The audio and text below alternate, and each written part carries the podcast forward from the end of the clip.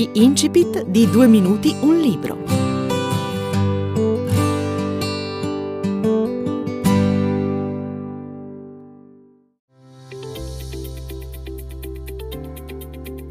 Ciao a tutti, sono Klaus Zambiasi. Ho scritto questo romanzo perché volevo raccontare questa storia accaduta realmente in Alto Adige negli anni 70 e per coinvolgere il lettore, fargli rivivere un po' il periodo della propria infanzia, della propria adolescenza. Il protagonista del romanzo si chiama Joe, è un ragazzino che vive in un paesino in mezzo alle Dolomiti, con la sua famiglia contadina povera a quel tempo, ma ricca d'affetto. Io sono di Bolzano, negli ultimi dieci anni ho vissuto a Bratislava dove ho anche scritto il romanzo che poi è stato tradotto e pubblicato anche in inglese e in slovacco. Inoltre sono anche pittore e paesaggista. Di recente ho fatto la mia mostra impressionista in centro a Bolzano. Non mi resta che augurarvi buon viaggio, buona lettura e grazie a tutti, ciao e a presto.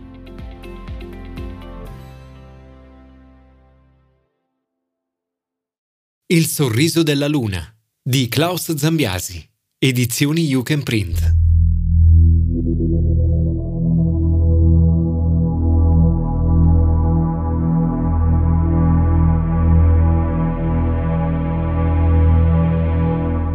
Una realizzazione 2 minuti un libro. Capitolo 1. Il telegiornale. Sono le 20.03 di una sera d'aprile del 70. Alla tv in bianco e nero, posizionata sopra il frigo del bar del paese, va in onda sul primo canale il telegiornale nazionale.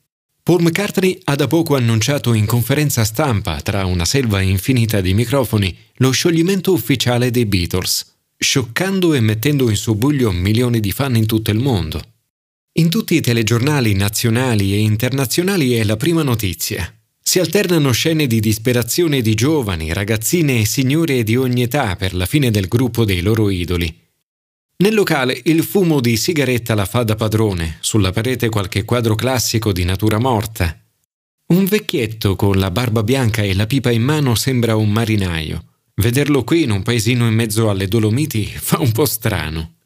Lui festeggia la vittoria del Cagliari di Gigi Riva, che si accinge a vincere il suo primo scudetto della storia. Sui tavoli dei soliti fedelissimi si gioca a carte con vicino un bicchiere di rosso. Una sensazione astratta e inaspettata si fa largo nell'aria.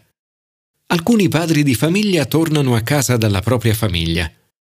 Il telegiornale delle 20 riporta anche la notizia della navicella spaziale americana Apollo 13, decollata da poco dalla stazione spaziale di Cape Canaveral in Florida, in missione per la Luna. Una volta in orbita nello spazio al momento dell'allunaggio, dei problemi tecnici le impediscono l'arrivo sulla Luna. L'avvenimento è seguito in mondovisione, tenendo tutti gli spettatori con il fiato sospeso. Sembra che i tre astronauti a bordo non riusciranno più a rientrare dallo spazio. Rischiano una fine atroce in diretta tv se non saranno in grado di riparare i guasti a bordo e di rientrare dallo spazio in tempo, ammarando sani e salvi nell'Oceano Pacifico. Si vede che in questi giorni deve esserci stata qualche congiunzione astrale strana e particolarmente avversa nei cieli di aprile. Così deve aver pensato anche il signor Remo quando gli hanno detto ciò che era successo quella sera a casa sua. Come al solito era lì al bar con gli amici a giocare a carte. Certo, qualche bravo marito magari a ora di cena sarebbe dovuto essere a casa con la famiglia. Invece si sa come vanno queste cose. Ancora una, poi un'altra partita, poi la rivincita, la bella, e così via passa il tempo. Finché non lo ha raggiunto la notizia stava bene in quel contesto. Poi la notizia shock non ha neanche più la forza e il coraggio di tornare a casa. Remo non poteva sapere né immaginare cosa avrebbe trovato ad aspettarlo. Un caro amico si offre di ospitarlo almeno per la notte, anche per le prossime se ne avesse avuto bisogno. Remo accetta volentieri. Si sa, Gli amici sono spesso un'ancora fondamentale a cui aggrapparsi e trovare un po' di conforto in quei momenti difficili. Non lontano da lì c'è un gran via vai, un po' di confusione. Non si capisce cosa sia successo. Luci blu e rosse nella notte. Un mantello bianco si confonde tra la folla, quasi come uno spettatore resta a guardare e non sa se dileguarsi o rassegnarsi alla propria coscienza. Una madre anziana incredula e disperata cerca di prendersi cura della propria figlia giovane, mentre una vita finisce. Quattro anni e 90 giorni dopo. Capitolo 2. La nostra casetta. Le lacrime sono stelle cadenti, cadute dall'universo più nascosto che la nostra anima. Si piange per gioia, raramente, più per tristezza, sprigionando comunque una forte emozione da se stessi. Qualche volta mi è capitato di fare due cose opposte insieme. Piangevo e mi veniva da ridere.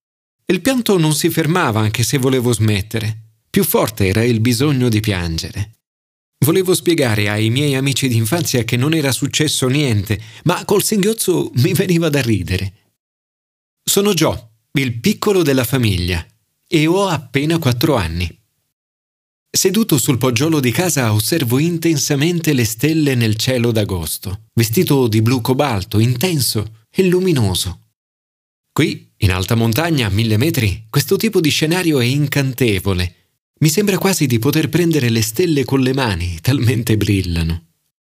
Lo sciliar baciato dalla morbida luce della luna piena. Sotto il naso mi passa una leggera ma costante brezza profumata dell'erba tagliata nei prati e seccata dal sole cocente di giorno. Una scia magica dal sapore libero e selvaggio. Credo che questo profumo abbia un potere rilassante e rigenerante allo stesso tempo. Su di me ha anche un effetto terapeutico. In alto a sinistra sorge il campanile col cipollone, simbolo del nostro paese.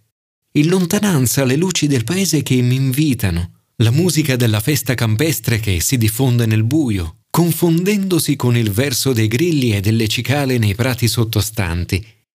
Questo cri cri cri dei grilli nei prati d'estate alla sera e specialmente di notte mi piace da impazzire. Mi dà una serenità e un senso di pace. Sembra un concerto all'aria aperta. La natura ci comunica che vive in armonia e così anche noi con lei. Un senso di libertà ed avventura indefinito che avrei voglia di dormire nei prati sotto le stelle. Per il momento mi sa che devo rimandare questo mio desiderio. Sento arrivare i passi di mamma Barbara. Lo scricchiolio del legno secco e consumato del poggiolo me li anticipano. Vieni, che è ora di andare a dormire. Va bene, ancora cinque minuti. Guardiamo insieme la luna e le stelle. Vieni, sediti qui sulle mie ginocchia e parte un bell'abbraccio intenso cheek to cheek con le sue guance morbide. Mamma Barbara è una madre dolce e buona, con le guance tenere come quelle di mia nonna. Ama tanto i bambini e ha un tocco particolare per loro. L'amore di una madre lo impersona e le calza a pennello. Quando sono tra le sue braccia mi sento avvolto come da una coperta e non mi serve più niente. Un abbraccio spesso ha più effetto di tante parole o medicine. Ti può scuotere e ti può dare un senso di calma interiore. Dipende solo dal tuo stato d'animo, di quello che ha bisogno la tua anima. Vivo con la mia famiglia in una piccola fattoria di montagna ai piedi dello Sciliar. Abbiamo diversi animali, mucche, pecore, due cavalli, conigli, galline che ci danno da vivere, e di loro si occupa principalmente nostro padre Carl. Qui a Castelrotto la vita scorre regolare e in piena simbiosi con la natura, che ne scandisce i ritmi e le giornate. Alla mattina il sole sorge sfiorando e nascondendosi dietro le cime dello Sciliar, per poi svelarsi definitivamente con tutto il suo splendore sull'intera vallata. Alla sera il tramonto dura a lungo, fino a che il sole va a dormire dietro le catene montuose in lontananza nei cieli di Bolzano e del Meranese.